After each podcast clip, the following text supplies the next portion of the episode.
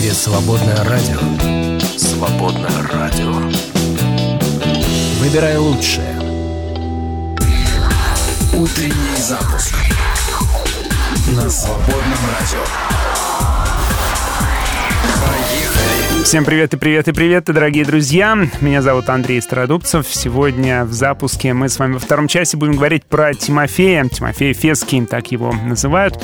Уроженец Галатии, ученик и сподвижник апостола Павла, миссионер, проповедник, епископ и человек, которого даже описывают как не имеющий равных в усердной заботе и благовестии. Как и почему он стал такой значимой фигурой Нового Завета, как такой молодой человек, да, вообще стал таким значимым и э, с какими трудностями он сталкивался в своем служении. Об этом во всем мы будем говорить во втором часе а, сегодня, потому что сегодня среда, а в среду мы всегда обсуждаем какого-нибудь героя Священного Писания. Ну, а через несколько минуток мы с вами откроем новости, мы не могли не заметить, и поближе к концу часа почитаем Священное Писание из Евангелия от Луки по нашей уже доброй традиции, которая у нас уже, я считаю, завелась.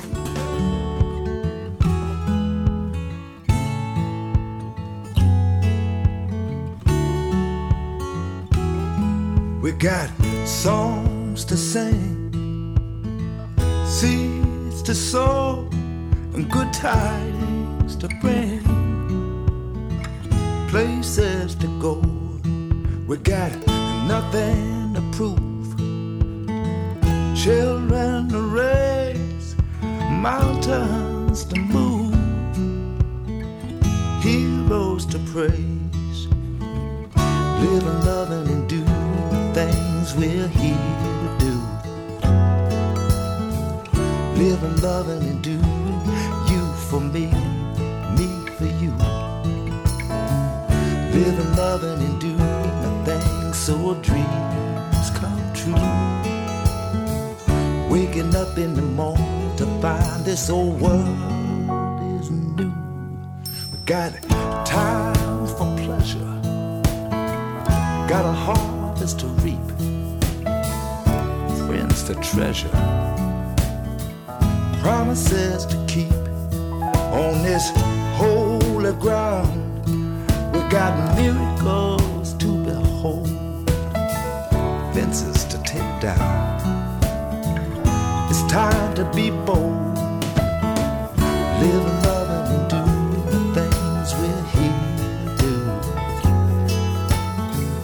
Live and love and do you for me, me for you. Live and love and do the things so dreams come true. Waking up in the morning to find this old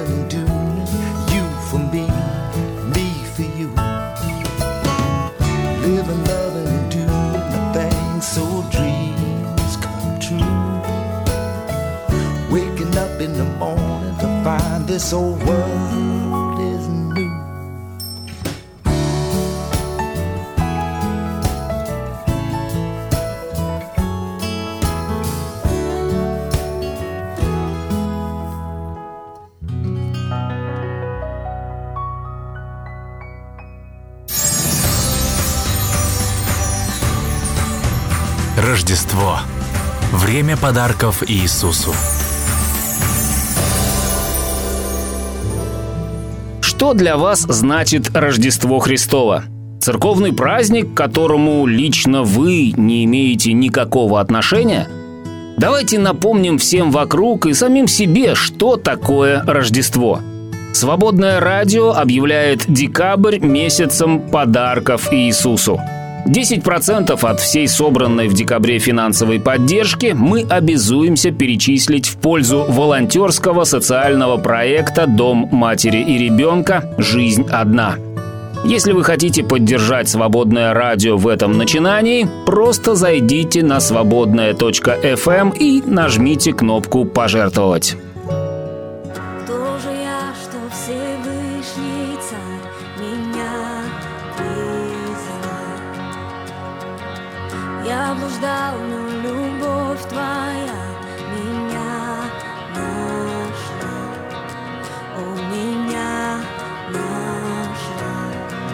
Дал свободу.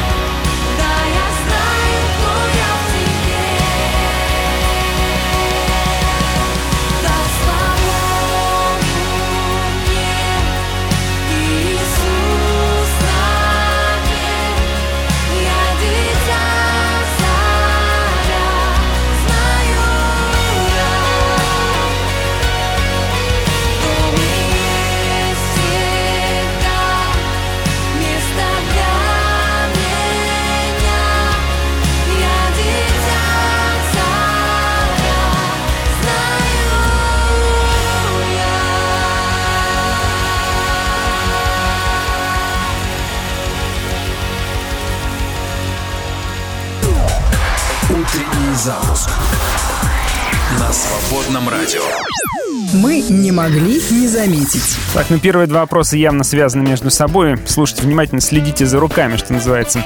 В ЦИОМ заявляет, что большинство россиян довольны своей жизнью. Традиционный опрос э, удовлетворения своей жизнью показал 56% из числа опрошенных заявляют, что их полностью устраивает жизнь, которую они сейчас ведут, а 24% отчасти устраивает, а отчасти не устраивает. А, и, соответственно, тут же еще один опрос. Россияне в среднем собираются потратить на празднование Нового года 54 тысячи рублей.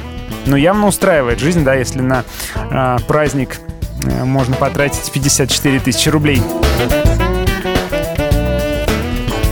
Новости науки. А, э, участники экспериментов США, которым ежемесячно выплачивали гарантированный доход, меньше времени оставались без крыши над головой, чем бездомные, которые получали предусмотренную для них социальную помощь, а, бесплатные обеды, ночлег и некоторые выплаты. Безусловный базовый доход или гарантированный основной доход – это идея финансовой поддержки общества. Она предполагает регулярные денежные выплаты каждому гражданину государства, независимо от его дохода и социального положения. По мнению многих исследователей, безусловно, Определенный базовый доход должен решить ряд социальных проблем, в частности, поднять уровень жизни людей, освободить время для творчества и образования, преодолеть последствия массовой потери рабочих мест из-за развития искусственного интеллекта и робототехники, а также заменить устаревшую систему государственного социального обеспечения. И эксперимент показывает, что действительно людей, оказывается, это, как ни странно, стимулирует. Высшие приматы, такие как бонобо и шимпанзе, обладают развитой долговременной памятью на отношения. Свидетельство этого предоставила международная команда ученых. Их исследование показало, что ближайшие среди обезьян генетические родственники людей, как говорят а, ученые, ну, генетически похожи, могут узнавать знакомых сородичей, даже если не видели их многие годы. Ну так, хранят отношения шимпанзе. Американка за копейки приобрела вазу в комиссионном благотворительном магазине и при этом разбогатела на миллионы. Эту историю рассказывает э, The Guardian. Джессика Винсент из штата Вирджиния зашла в местный сетевой благотворительный магазин без конкретной цели. Она рассматривала э, некоторую небольшую стеклянную вазу и заметила на дне буковку «М». Она подумала, что эта ваза может оказаться дороже стоимости в 4 доллара. Женщина предположила, что «М» может означать остров Мурана, знаменитый остров стеклодувов в Венеции, где из стекла делают настоящие произведения искусства. Однако Однако Винсент считала, что у нее получится выручить за вазу не больше одной-двух тысяч долларов. А вернувшись домой, американка начала расследование и, в общем-то, узнала, а, долго-долго расследовала, там фотографии вазы в аукционный дом послала, и в конце концов с ней связался президент организации а, аукционного дома большого, и Выяснилось, э, что базу, ну, в итоге вазу эту продали за 107 тысяч долларов. Такая история. А, не знаю, чему она нас учит, чему не учит, но во всяком случае, что есть, то есть. А, так, еще пару исследований сейчас а, вам приведу. А, психологи МГУ говорят, модные игрушки подавляют детскую инициативность и самостоятельность. Как именно они это поняли? При исследовании детям предлагали 12 игрушек, среди которых были, ну, реально классные. Набор доктора, машинка, игра в магазин, плюшевый медведь, сказочный дракон, человеческая семья, человеческая семья, куклы, наверное, и другие. А, чаще всего дети выбирали набор доктора, автомобиль и игру в магазин. А, ну, то есть такие привычные а, ролевые модели. В этом случае дети понимали, какие сюжеты они будут воспроизводить с этими игрушками, вот, ну а, а после этого выбора а, к набору из а, из вот этих вот э, игрушек э, добавляли э, 13 игрушку, вот эту вот монстрика жуткого Хаги-Ваги, и предлагали сделать выбор еще раз, и на этот раз уже каждый второй участник выбирал именно, именно монстра. То есть, э, действительно, дети очень подвержены э, общественному мнению среди своей среды, да, то есть вот эта вот э, мода на игрушки, ну, это известный факт, действительно, дети очень подвержены. Даже если им самим это не интересно, они все равно будут в это играть, все равно будут это делать, потому что это такая социально одобряемая одобряемая штука э, в их среде. Ну, вспомните, мы с вами тоже в детстве э, ну, в сотки играли там, собирали то, что все собирали, да, то есть для детей это крайне важно вписаться э, в общность некую, в свою общность, да. Ну и еще напоследочек еще один опрос. Согласно результатам опроса, почти четверть американцев считают себя духовными, но не религиозными. Это происходит по мере того, как организованная религия продолжает терять влияние в американской церкви. а, в американской жизни, конечно же, а не церкви. Исследовательский центр Pew Research опубликовал опрос, который посвящен духовности среди американцев. И в то время как большинство опрошенных, 48%, идентифицировали себя как духовных и религиозных, 22% называли себя духовными, но не религиозными, 21% не отнесли себя ни к духовным, ни к религиозным вообще, и 10% попали в категорию религиозные, но не духовные. На вопрос, имеют ли они определенную религиозную принадлежность, 45% духовных, но не религиозных респондентов ответили утвердительно. Ну, потихонечку что-то меняется в этом мире, да, организованная религия, церковь теряет свои позиции, и на, и на смену, как это ни странно и как это ни страшно, а, приходит вот эта вот индивидуальная духовность без а, какой-то организованной религиозности. Ну, я, конечно, наверное, динозавр, но по мне так это какая-то ерунда, и такая духовность долго не живет, потому что люди нужны друг другу, а, чтобы помогать друг другу, верить и помогать видеть чудо веры друг в друге.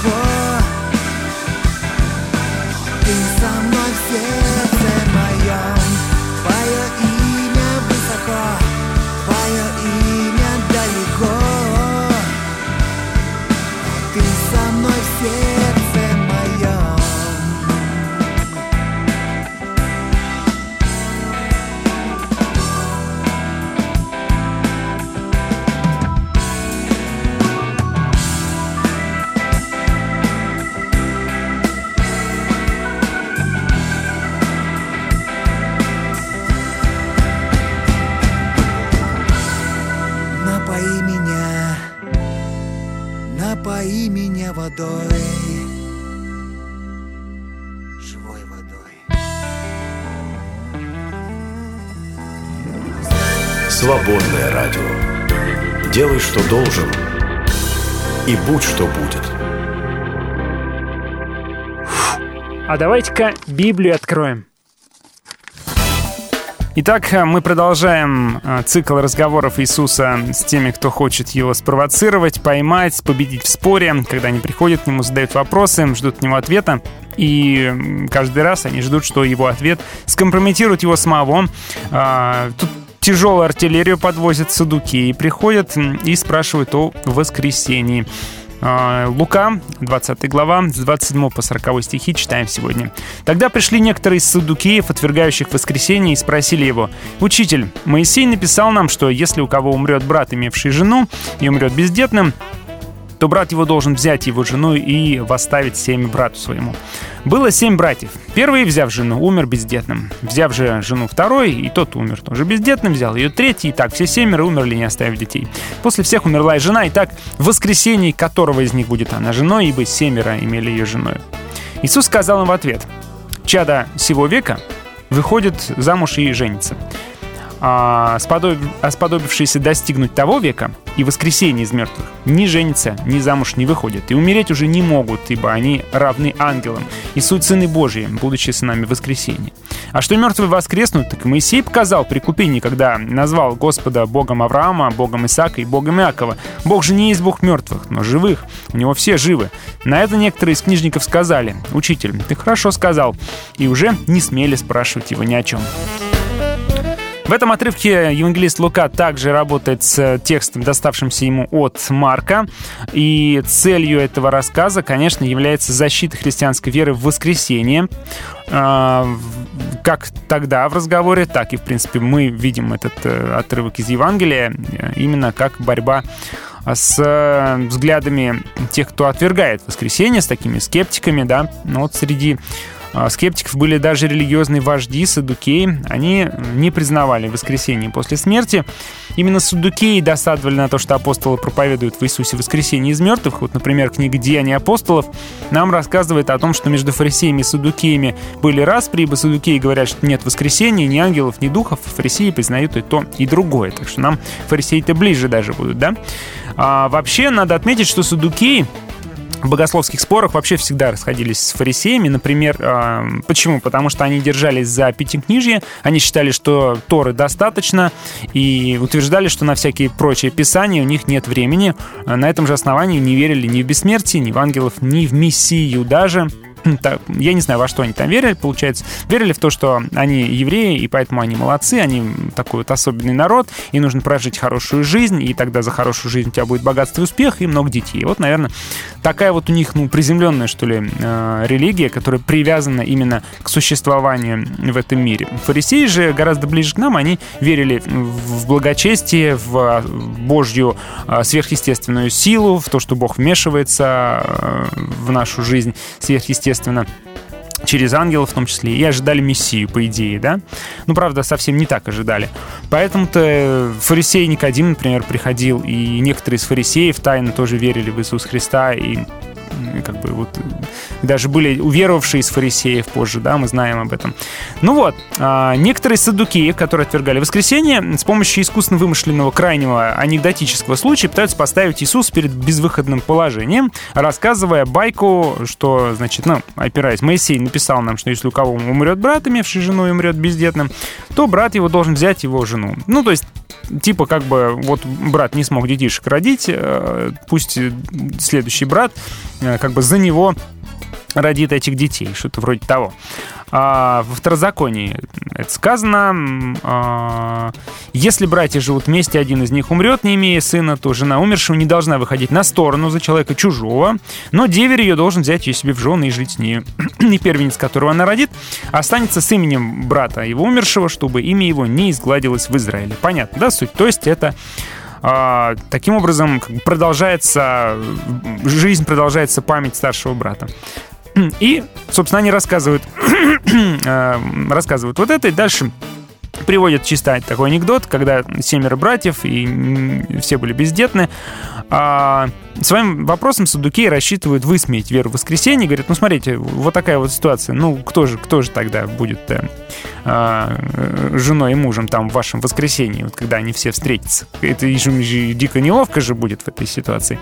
А, Потому что, ну, по представлениям того, ну, вот по тем представлениям, будущей жизни, это, ну, это очень похоже на нашу настоящую жизнь, только улучшенная, да, то есть это как земная жизнь, только идеальная, беспроблемная.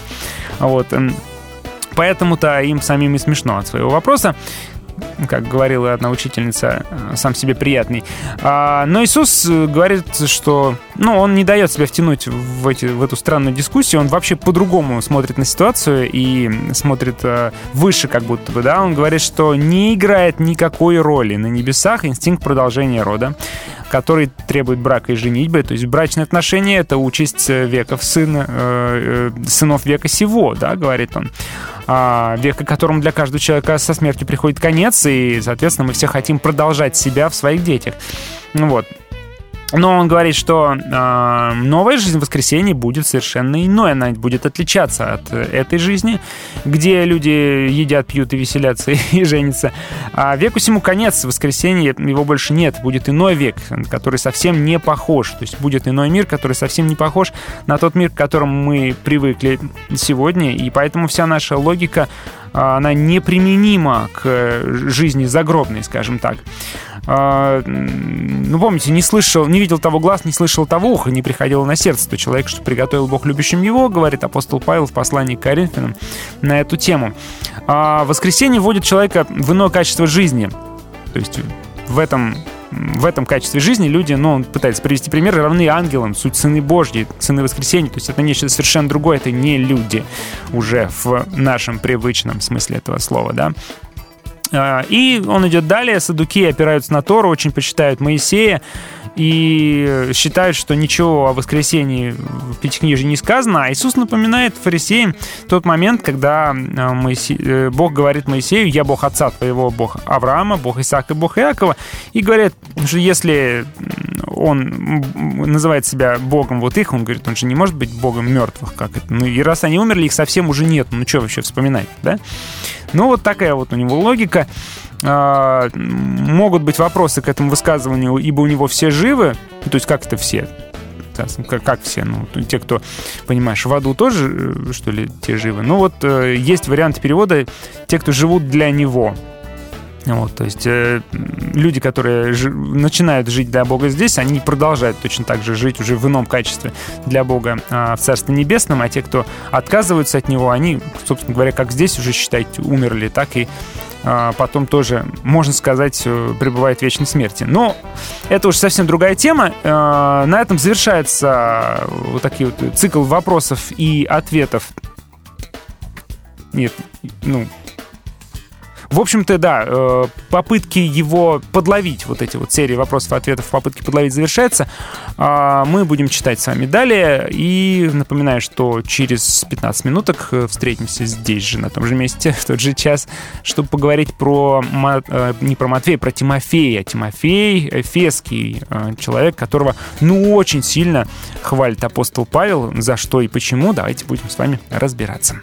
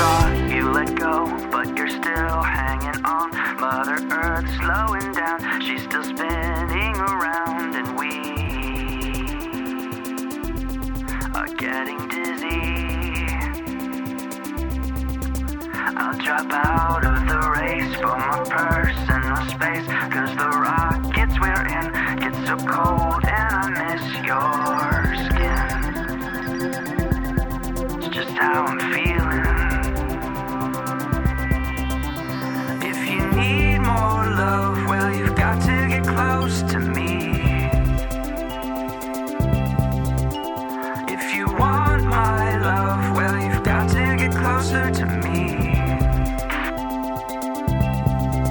No unreachable itch. If you hemorrhage, I'll stitch. You are tears, I'm a cheek. I'm a pail on your boat with slow leaks.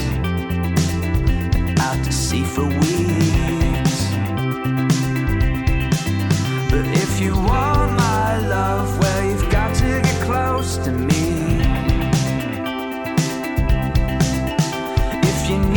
My love, well, you've got to get closer to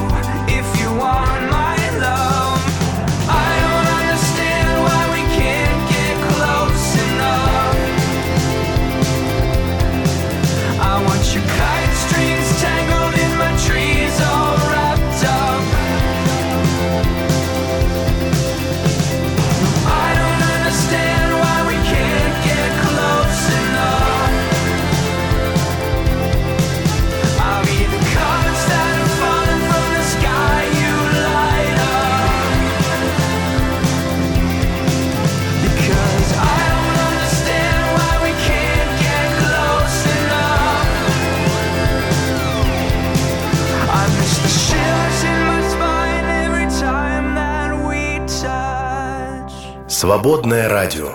Свет всегда побеждает тьму. I'm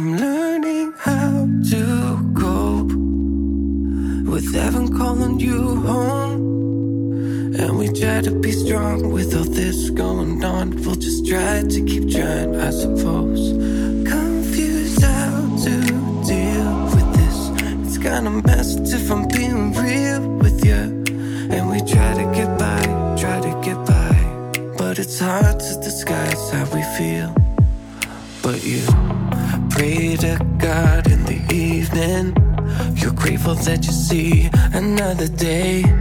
And even though your heart is grieving, still you bow your head and say, I don't wanna live life jaded.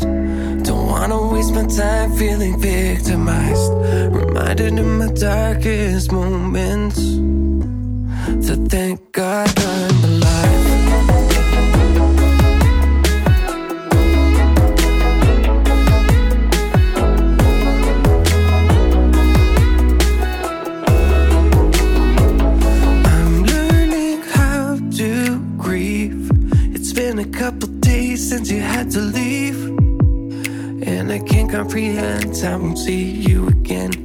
life, in this reality.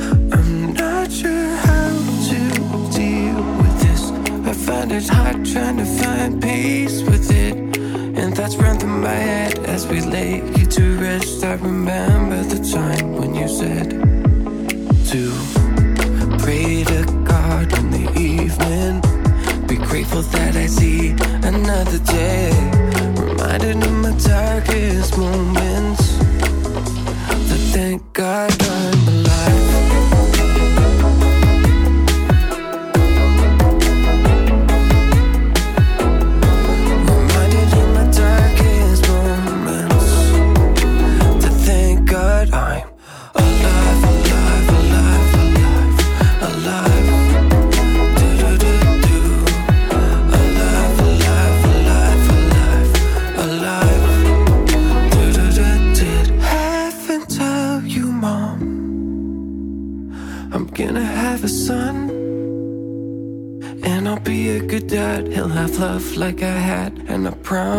promise one day to teach him to never go and live life jaded. Don't waste your precious time feeling victimized.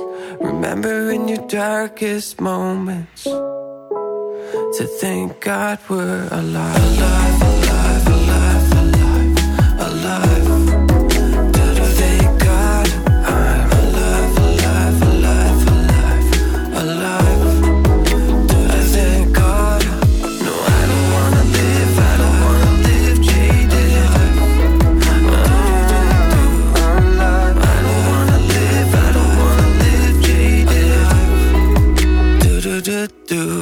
Свободное радио. В каждом звуке дыхание жизни.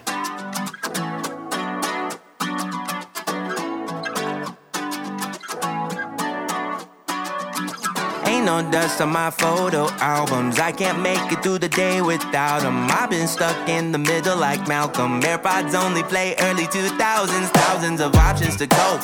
Offer concoctions of reruns and tropes. It's better for me than a smoke. I dope, but I'm wondering, is this enough for me? Is this enough? I need more than a secondhand high from a memory. More than a way to get by. What's the remedy? Looking back feels like my only tether. I need something better.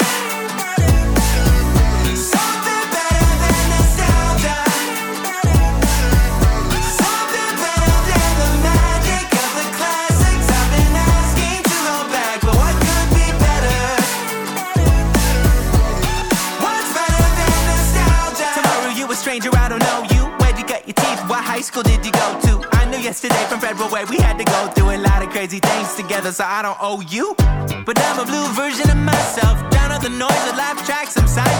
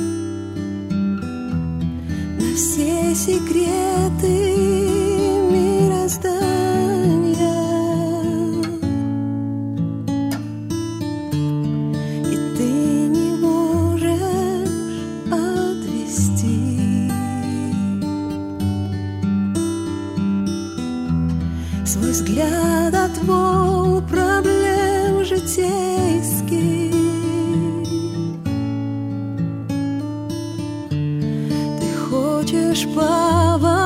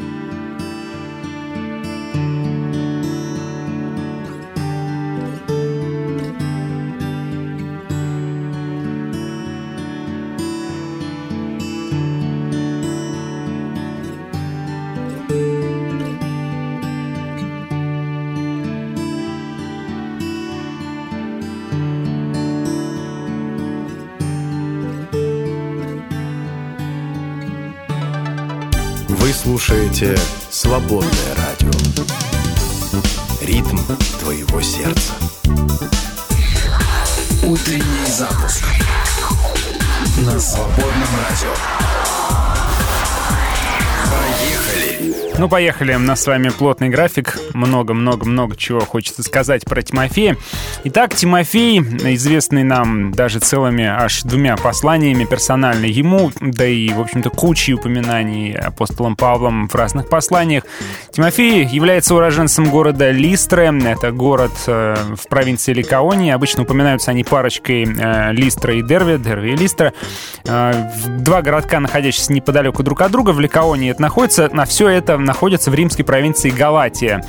А, сын иудеянки Евники и некого Эллина, имени которого нам не дают. Возможно, ко времени начала событий он уже мертв, и ну, про него поэтому ничего не упоминается.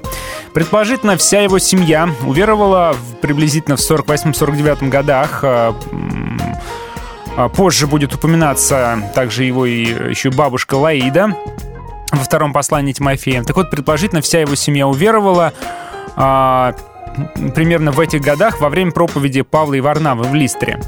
А, упоминается его семья следующим образом. «Желаю видеть тебя, вспоминая о слезах твоих, дабы мне исполниться радости, приводя на память нелицемерную веру твою, которая прежде обитала и в бабке твоей Лаиде, и в матери твоей Евнике. Уверен, что она и в тебе». Вот что мы знаем о его семье, да? То есть, скорее всего, воспитывался он в семье с... в семье а, по происхождению евреев, бывших иудеев, но уверовавших христиан, да, вот и, и бабушка, и мама у него верующие христианки, и он сам тоже, соответственно, а, христианин. То есть э, получается, что были они, ну, скажем так, наверное, набожными иудеями, людьми праведными. И после проповеди апостола Павла и Варнавы а, они убеждаются в истинности Мессии и начинают уже быть учениками Христа. А позже мы его встретим уже, ну, более-менее таким подготовленным к миссионерской жизни. Ну, так вот, а, значит, откуда предположение? По поводу уверования его семьи. А, Ну, смотрите, дело в том, что была очень громкая проповедь у Павла и Варнава в Листре, та самая, во время которой после исцеления хромого от рождения Павла принимают за Гермеса, а Варнаву за Зевса. Если вы помните, такая была история. Происходит это как раз в Листре. А, И именно там мы встретим Тимофея снова уже в 16 главе книги «Деяний». Поэтому можем, конечно, только предполагать, но почему-то все жития, скажем так, э, пишут именно об этом, ну, совершенно уверенно. А Не как предположение, а как свершившийся факт. Итак, э, мы встречаем Тимофея. А, Его уже рекомендуют братья. Мы читаем в книге Деяний, а, о котором свидетельствовали братья, находившиеся в Листре и Иконии. То есть уже проходит несколько лет, и его уже рекомендуют. О нем уже говорят как о таком человеке, которого можно потенциально использовать для дела Евангелия. И так и поступает. То есть, по всей видимости, Павел и Сила придя в Дервию Листру, Листру в частности, а, они ищут еще каких-то помощников себе, да, и мы знаем, что дальше к ним еще и Лука присоединяется, потому что повествование меняется с «они» на «мы», А, но вот, видимо, какие-то серьезные были планы, и вдвоем они не путешествовали, видимо, э, нужны были еще помощники, и они избирают Тимофея. Избирают Тимофея, дальше очень странная вещь происходит. А, Павел, а, идя наперекор своим собственным убеждениям и взглядам, решает его обрезать. Ну, давайте об этом а, поговорим уже чуть-чуть попозже. Такой интересный довольно-таки сюжет. И разберемся, почему же Павел, который всегда последовательно выступал против обрезания, говоря, что это все уже не нужно, это все уже в прошлом, что веры во Христа достаточно, все-таки решается на вот такое действие. Об этом через несколько минут. Про Тимофея мы сегодня говорим. Настоящая свобода доступна каждому. С Рождеством Христовым!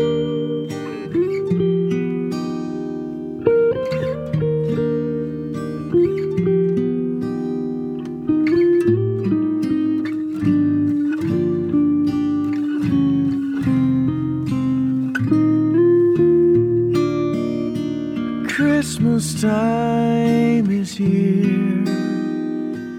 Happiness and cheer fun for all that children call their favorite time of year. Snowflakes in the air, carols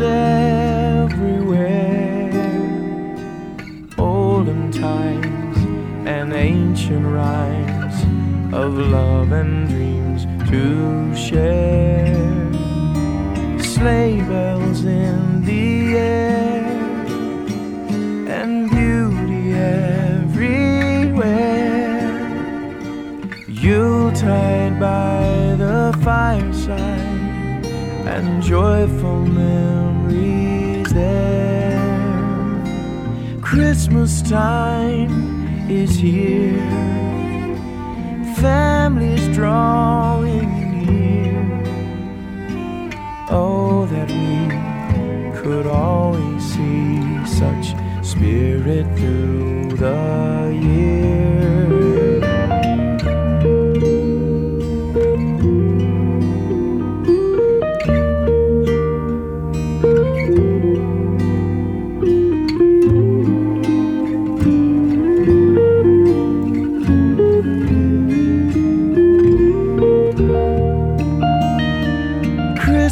time is here. Families drawing near. Oh, that we could always see such spirit through the year.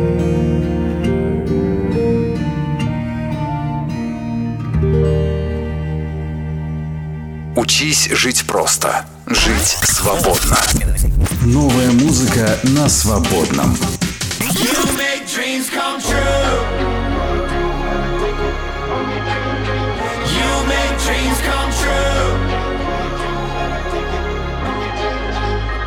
I'm a wounded shell. I'm a restless hurt. I get a few things right, but still I find myself in trouble. I'm a loaded gun. I'm blown worry. I'm a reckless soldier trying to crawl out of the rubble. It's hard to see the light from under it. All these failures got me wondering. That's why I throw my bones in the river. Sink my teeth in a good time.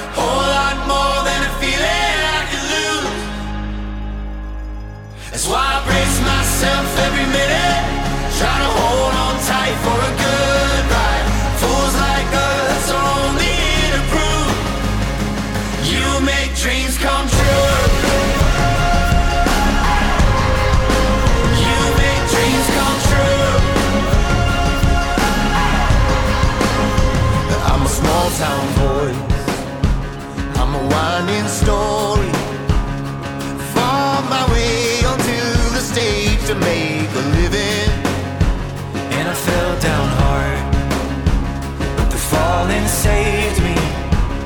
I'm only half the man I was when I was 20. And it wasn't what we chalked it up to be. When we were kids in Carolina,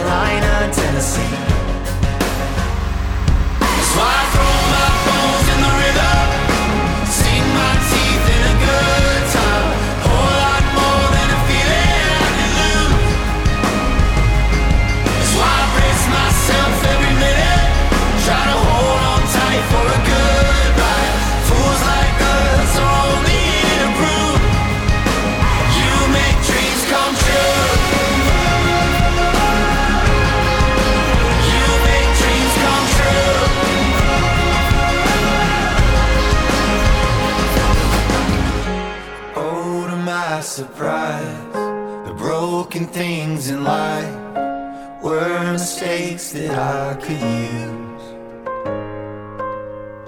The gift was given in after all I did, still the life that I would choose.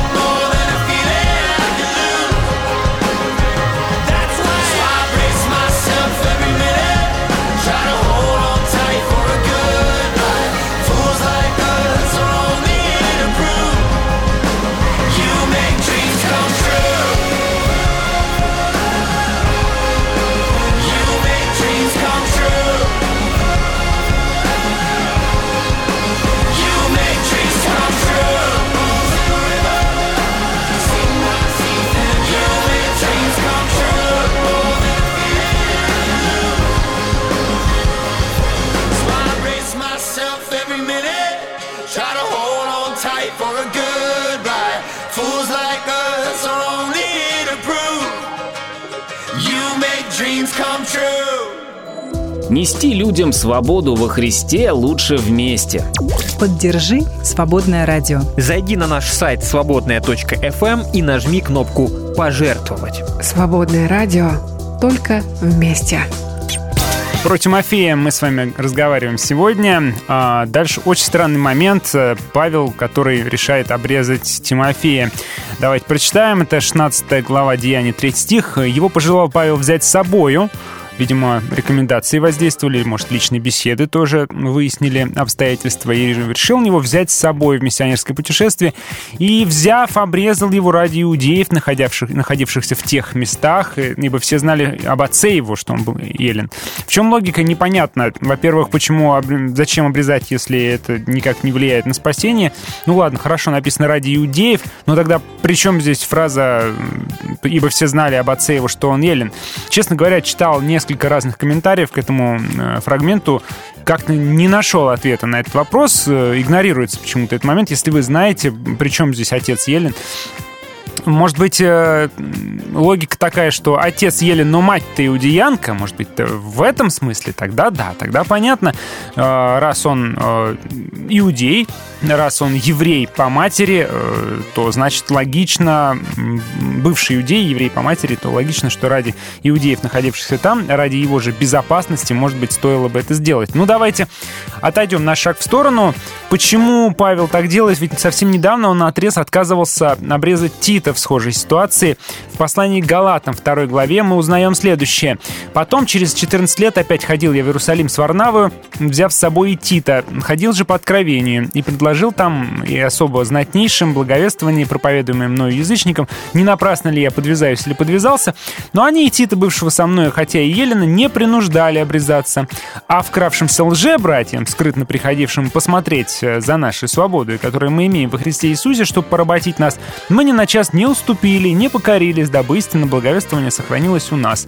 Вот взгляд апостола Павла на эти вещи, по идее, да, он говорит, что даже иерусалимские знатнейшие апостолы не принуждали Тита э, обрезаться, то почему же тогда, э, ну, кто-то там хотел, да, но он говорит, мы не, уступили. Почему же тогда Тимофей обрезал? Ну, наверное, потому что, э, смотрите, в том случае лжеучителя настаивали на обрезании язычника, да, Тит был действительно чистокровным язычником, не евреем, э, полагая, что таким образом он может войти в общество израильское и быть спасен, да. Павел же понимал, что такая позиция э, обесценивает э, искупительную жертву Христа, и поэтому не позволяет, да. А вот здесь иной случай, не имеет он отношения к спасению, просто все местные жители знают, что Тимофей иудей по матери, Павел, Сила и Тимофей отправляются благовествовать, и так как часто в миссионерской деятельности все контакты начинались именно с иудеев, согласитесь, они приходят и первым делом идут в синагогу. А, и если бы иудеи узнали, что Тимофей, будучи сыном еврейки, не обрезан, они могли бы отказаться вообще их слушать. Ну, вот. А если же он был обрезан, то они не смогут его оскорблять по этой причине. Может быть, поэтому э, дело было незначительным с духовной точки зрения, но э, имело такое вот практическое значение. Поэтому было решено его обрезать. Разве что вот так вот. А, ну что ж, они отправляются. Они отправляются и утверждают верующих по поводу постановления Иерусалимского собора. В городах, где еще не было общин, они начинают эти общины, начиная проповеди с синагог по классике. А, Не получается продолжать проповедовать у них в Малой Азии, вы знаете об этом, да? Он говорит, пошли туда, пытались пойти туда, воспрепятствовал дух, пошли туда, не получилось. И Бог говорит им идти в Македонию, во сне а, Павла является муж македонянин, зовет их, и они переправляются на другой берег. А Дальше коротко история по пунктам. На прошлой неделе мы за силой следили и проходили все это. Филиппа — это первый город Македонии, который они посещают. Там они встречают Лидию из Фиатир, которая им помогает. Там, там же происходит ситуация с женщиной с духом предсказаний. Дух они этот изгоняют. А, Хозяева этой женщины, которые зарабатывали на ней, возмущают народ, и, а, точнее, они ведут их а, в местную полицию, что ли, и говорят, что а, они преподают нам какие-то обычаи, которые нам не стоит слушать, и возмущают народ. Вот возьмите, пожалуйста, посадите в тюрьму их. В тюрьме Павел и Сила а, поют псалмы, а, потом чудесное спасение, потом даже перед ними извиняются, потому что они римские граждане. Ну, в общем, все оборачивается хорошо, как всегда, они как-то сухими из воды выходят. И оказывается, они в Фессалонике, где часть иудеев и язычников уверовала, другая часть их гонит, они уходят в Верию, но даже там иудеи из Фессалоники особо яростно их преследуют и догоняют, скажем так. Ну, а дальше происходит эвакуация Павла из этих мест э, в Афины. Павел отправляется в Афины, остальные остаются. Сила и Тимофей должны к нему присоединиться. Да? Почему не присоединяются, почему не успевают, немножко непонятно. Ну, может быть, вопрос в каких-то вопросах навигации, да, потому что корабль, допустим, уплыл, а дальше начался зимний сезон, и уже корабли не ходят. Читаем, э, сопровождавшие Павла проводили его до Афин, и, получив приказание к Силе и Тимофею, чтобы они скорее пришли к нему, отправились. Ну, по крайней мере, вот что мы видим, что были те, кто проводили Павла до Афин, могли бы Сила и Тимофей вместе бы, по идее, да, проводить его, но почему-то они остаются по какой-то причине. Может быть, они пытаются обустроить э, попервой э, жизнь новоиспеченной общины? Возможно. А Павел, как главный э, зачинщик и смутьян, его отправляют, чтобы его не преследовали. Возможно. Именно так и было. А Павел не дожидается своих спутников, идет проповедовать в Ариапаге. Да, мы знаем эту историю, когда он пытается убедить э, необычным образом своих слушателей. Ему как-то сподручнее беседовать с э, иудеями, беседовать в синагоге. Здесь он беседует с чистыми язычниками на их территории, на их поле, пытается говорить на их языке. Потом он возвращается в Коринф, и позже в Македонии уже Тимофей Сила к нему возвращаются, к нему и приходят. И долгое время они будут служить в Коринфе вместе. Полтора года они будут служить там. Так написано, год и шесть месяцев. Затем пойдут в Эфес. Продолжим дальше через несколько минут. Оставайтесь с нами. Про Тимофея э, говорим сегодня. И пока что следуем за ним по пятам. Также посмотрим на то, как его описывал апостол Павел в своих письмах и что говорят предания о его смерти. Свободное радио рядом.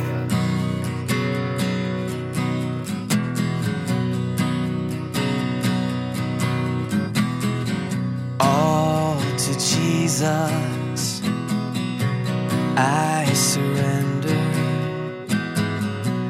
All to Him I freely give. I will ever love and trust Him. In His presence daily I surrender all, surrender all,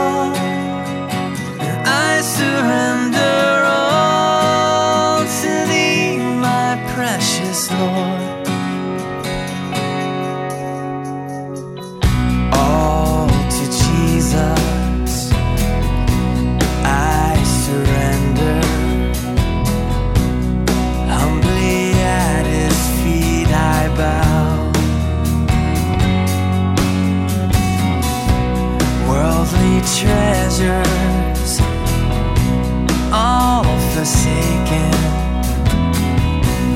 Take me, Jesus, take me now. I surrender all,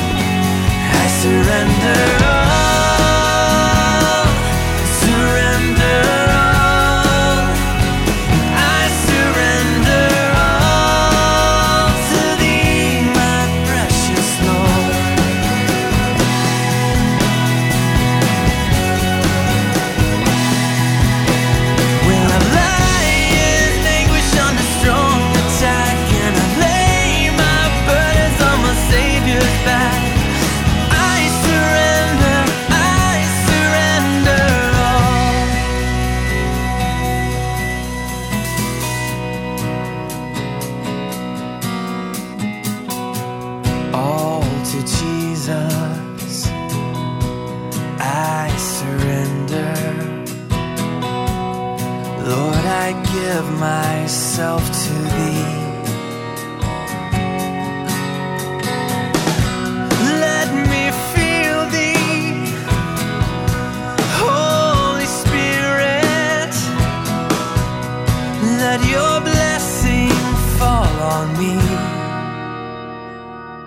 surrender all.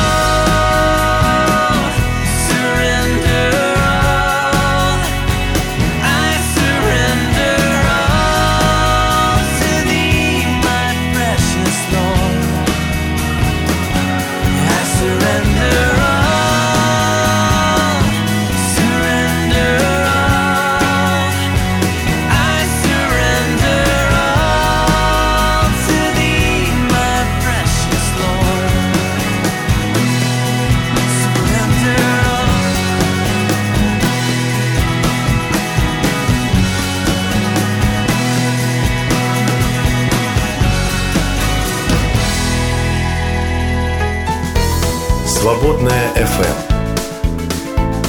Твое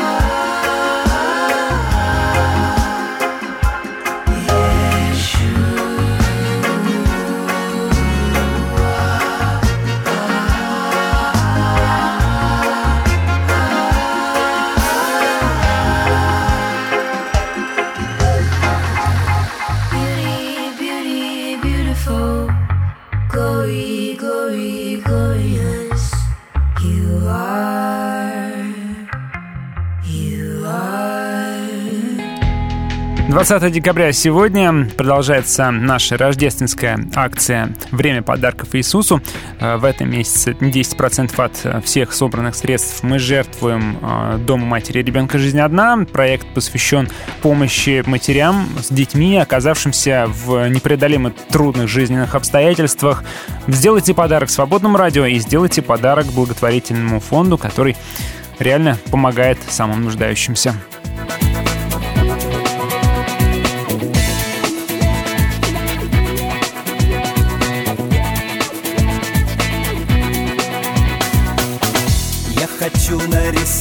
Нарисовать картину той страны, где всем есть место. Блеск реки и мир долины, гор величия и прохладу леса. И вложить волшебной кистью в каждый маленький оттенок отражение твоей любви, отражение твоей любви, твоей любви, отражение твоей любви.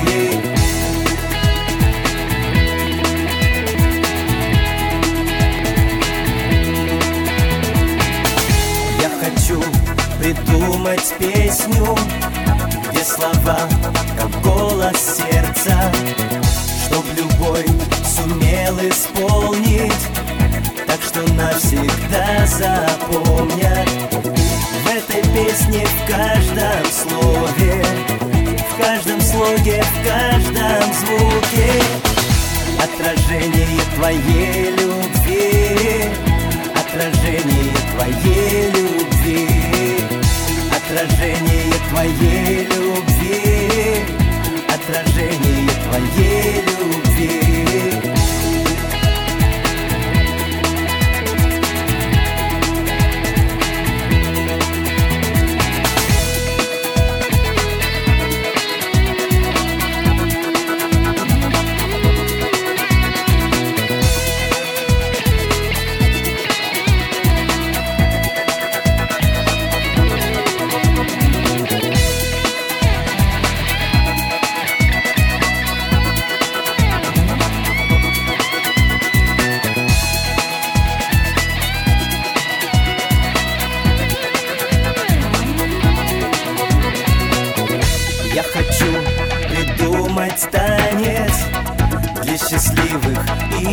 Печальных. В этом танце все движения, в стуке сердца, губ дыхание. В этом танце, в каждом жесте, в каждом маленьком движении отражение твоей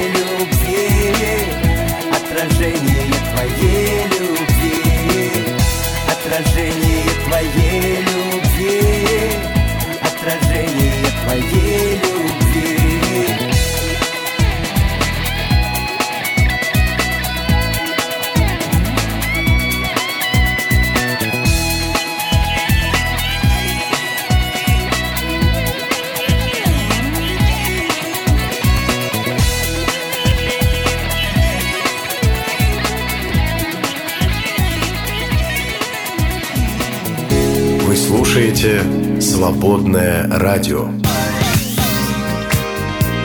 Продолжаем говорить про Тимофея Фескова, ученика апостола Павла, известного человека, которому посвящено целых два послания.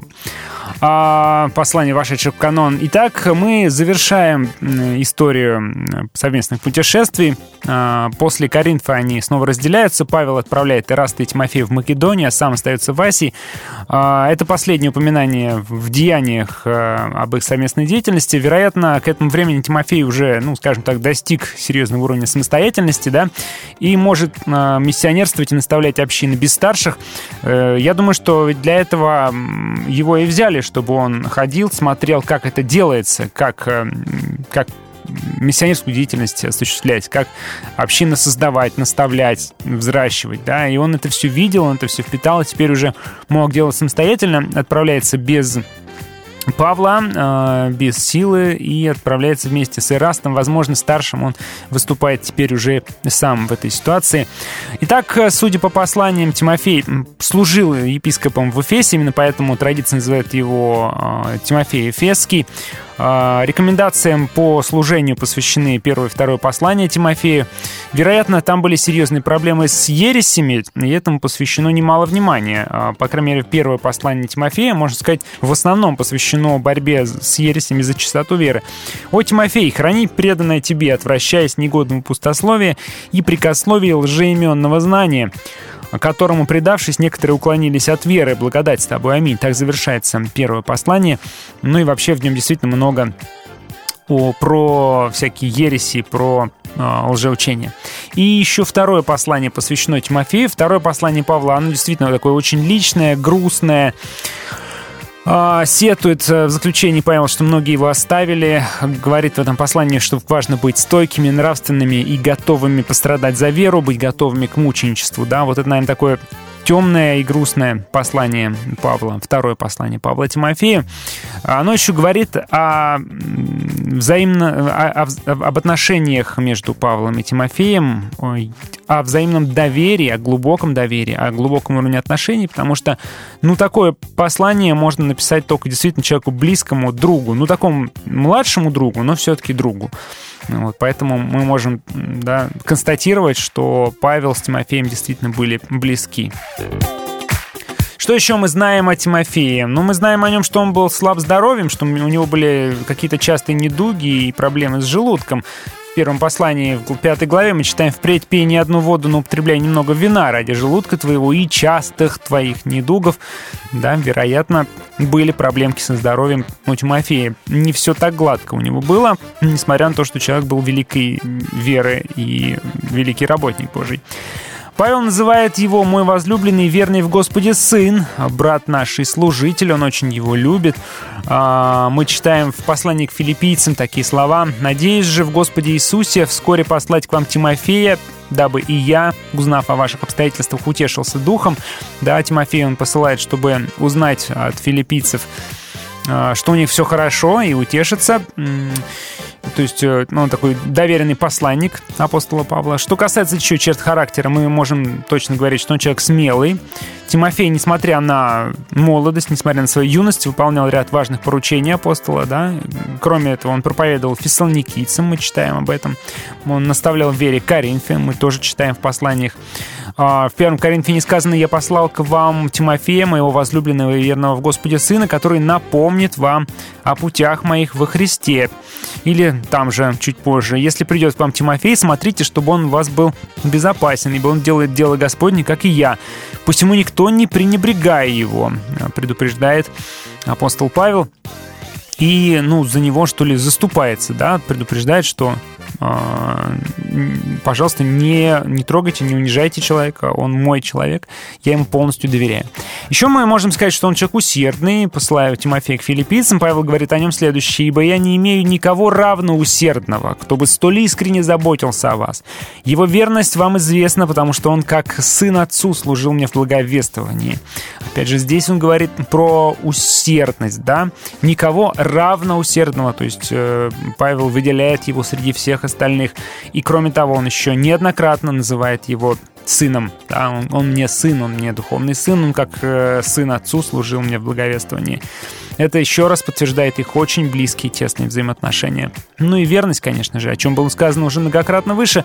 Ты последовал мне в учении, житии, расположении, вере, великодушии, любви, терпении, в гонениях, в страданиях.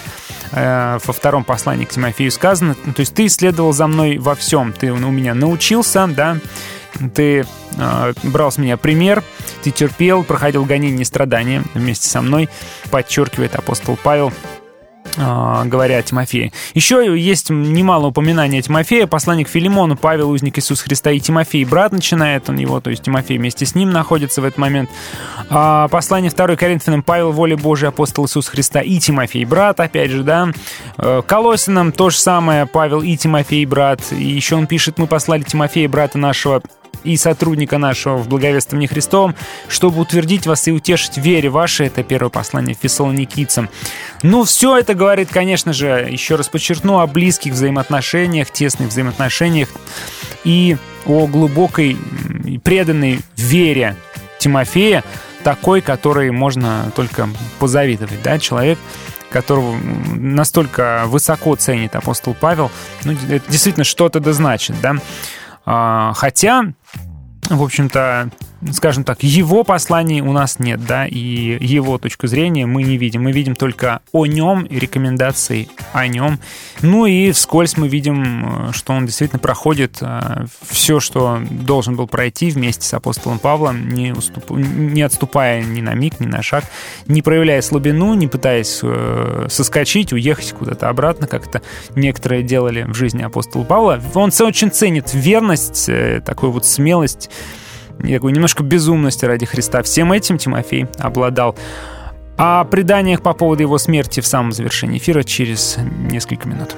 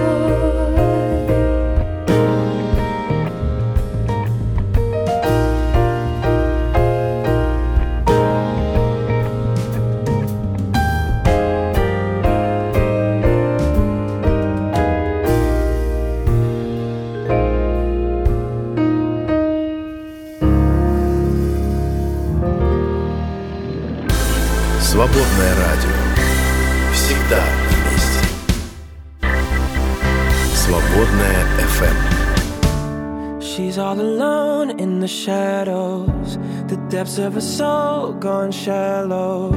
Her body for sale like merchandise. The scarlet letter of the red light. Father died at the hands of a cruel disease. Mother cried as she tried to find food to eat. She was traded for change as a slave, hasn't even turned 13.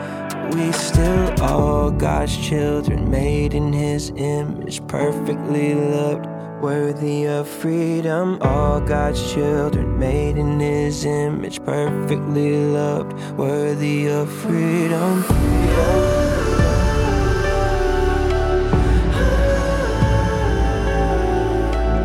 Are we still, are we still all God's children? I don't need the news to legitimize it. No turning away, no choosing silence. I've gotta respond to what I've seen. If it's the reason that your heart beats, two eyes open, see the truth for the first time. They move 10,000 hands to reach your life. Start a chain reaction 40 million times, or 7 billion of us find we are all God's children, made in His image, perfectly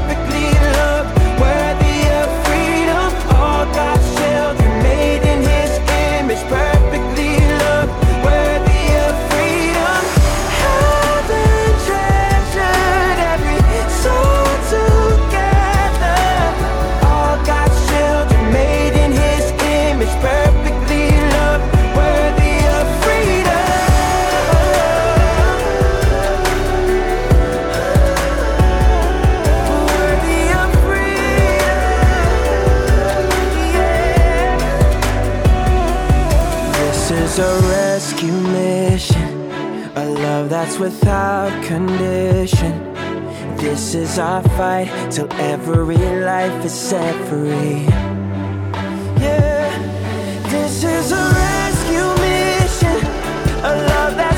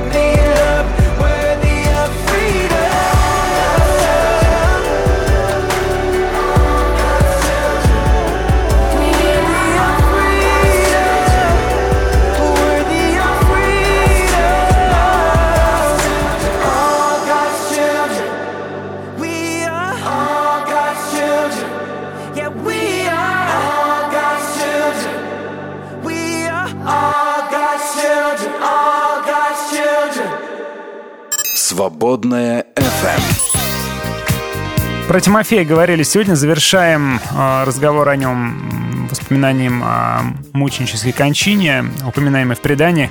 Вот, согласно преданию, умер он в Эфесе. А, Следующая история была во время языческого праздника Катагогиум, в котором идолопоклонники, надев на себя изображения различных странных существ, брали в руки идолов и с бесстыдными плясками обходили улицы города. Там также повествуется, что вот это вот подобие, а, подобие а, карнавал, что ли, да, было также опасно для встречных, потому что в выступлении они могли даже нанести побои или даже убить. А, Тимофей не побоялся, вышел навстречу, пытался остановить, убедить их остановиться, но они, естественно, жестко избили его, тащили по земле и потом, сочтя умершим, бросили. Братья нашли его тело после того, как процессия удалилась, а, вынесли его за город через некоторое время. Тимофей погиб все-таки, умер. Ну вот, по крайней мере, так повествует предание. А, Героической жизнью жил человек, э, героической жизнью умер. Мало кто из э, а, действительно важных героев миссионерской деятельности Первой Церкви умер своей смертью, так что, в принципе, довольно достоверно, я думаю, можно в это верить. Вот такой вот Тимофей, э, человек, который полностью отдал себя в руки дела Божьего. С юных лет он нырнул с головой и поэтому достиг больших высот. э, И был еще одним человеком, еще одним из тех, кто помог Павлу быть тем, кем он являлся. На протяжении нескольких недель мы с вами этих людей разбирали. Мы говорили про Варнаву, который в свое время апостола Павла вытащил из небытия и помогал ему первое время. Потом мы говорили про Силу, который был верным спутником долгое время. И теперь мы вспомнили Тимофея, который в это же время тоже э, ходит вместе с Павлом и позже, видимо, остается с ним, посещает его, э, служит ему, помогает ему как э, человек, который передает послание, ходит по поручению Павла, куда-то проповедует. Ну, то есть реально тесно в связке с ним работает. Человек, который помогает делу апостола Павла жить и развиваться. еще один такой, ну, он не совсем в тени, да, он значимый человек, э, про него очень много в Писании упоминается, и целые заголовки в Новом Завете его именем озаглавлены, но, тем не менее, все-таки я думаю, что ну, человек такой на вторых ролях, который помог э, быть тому, кто на первой роли играет первую скрипку, э, помог им быть тем, кем он являлся, и помог его делу э, быть успешным. Поэтому слава богу за Тимофея. Спасибо, что были сегодня с нами. Это была среда, значит, мы говорили про персонажа, не персонажа, героя из Священного Писания. Всем хорошего и замечательного даже дня. До встречи завтра. Пока. Я шла к тебе всю жизнь, длиною в расстояние дыхания ты был всегда. Сбивала ноги в кровь, рыдала, как дитя, ты слезы вытирал, тихонько любя. Ты за руку держал, от пропасти спасал не раз невидимо верный мой друг. И вот рука в руке, навеки ты во мне, я не покинута. Иисус, все цепи разорваны,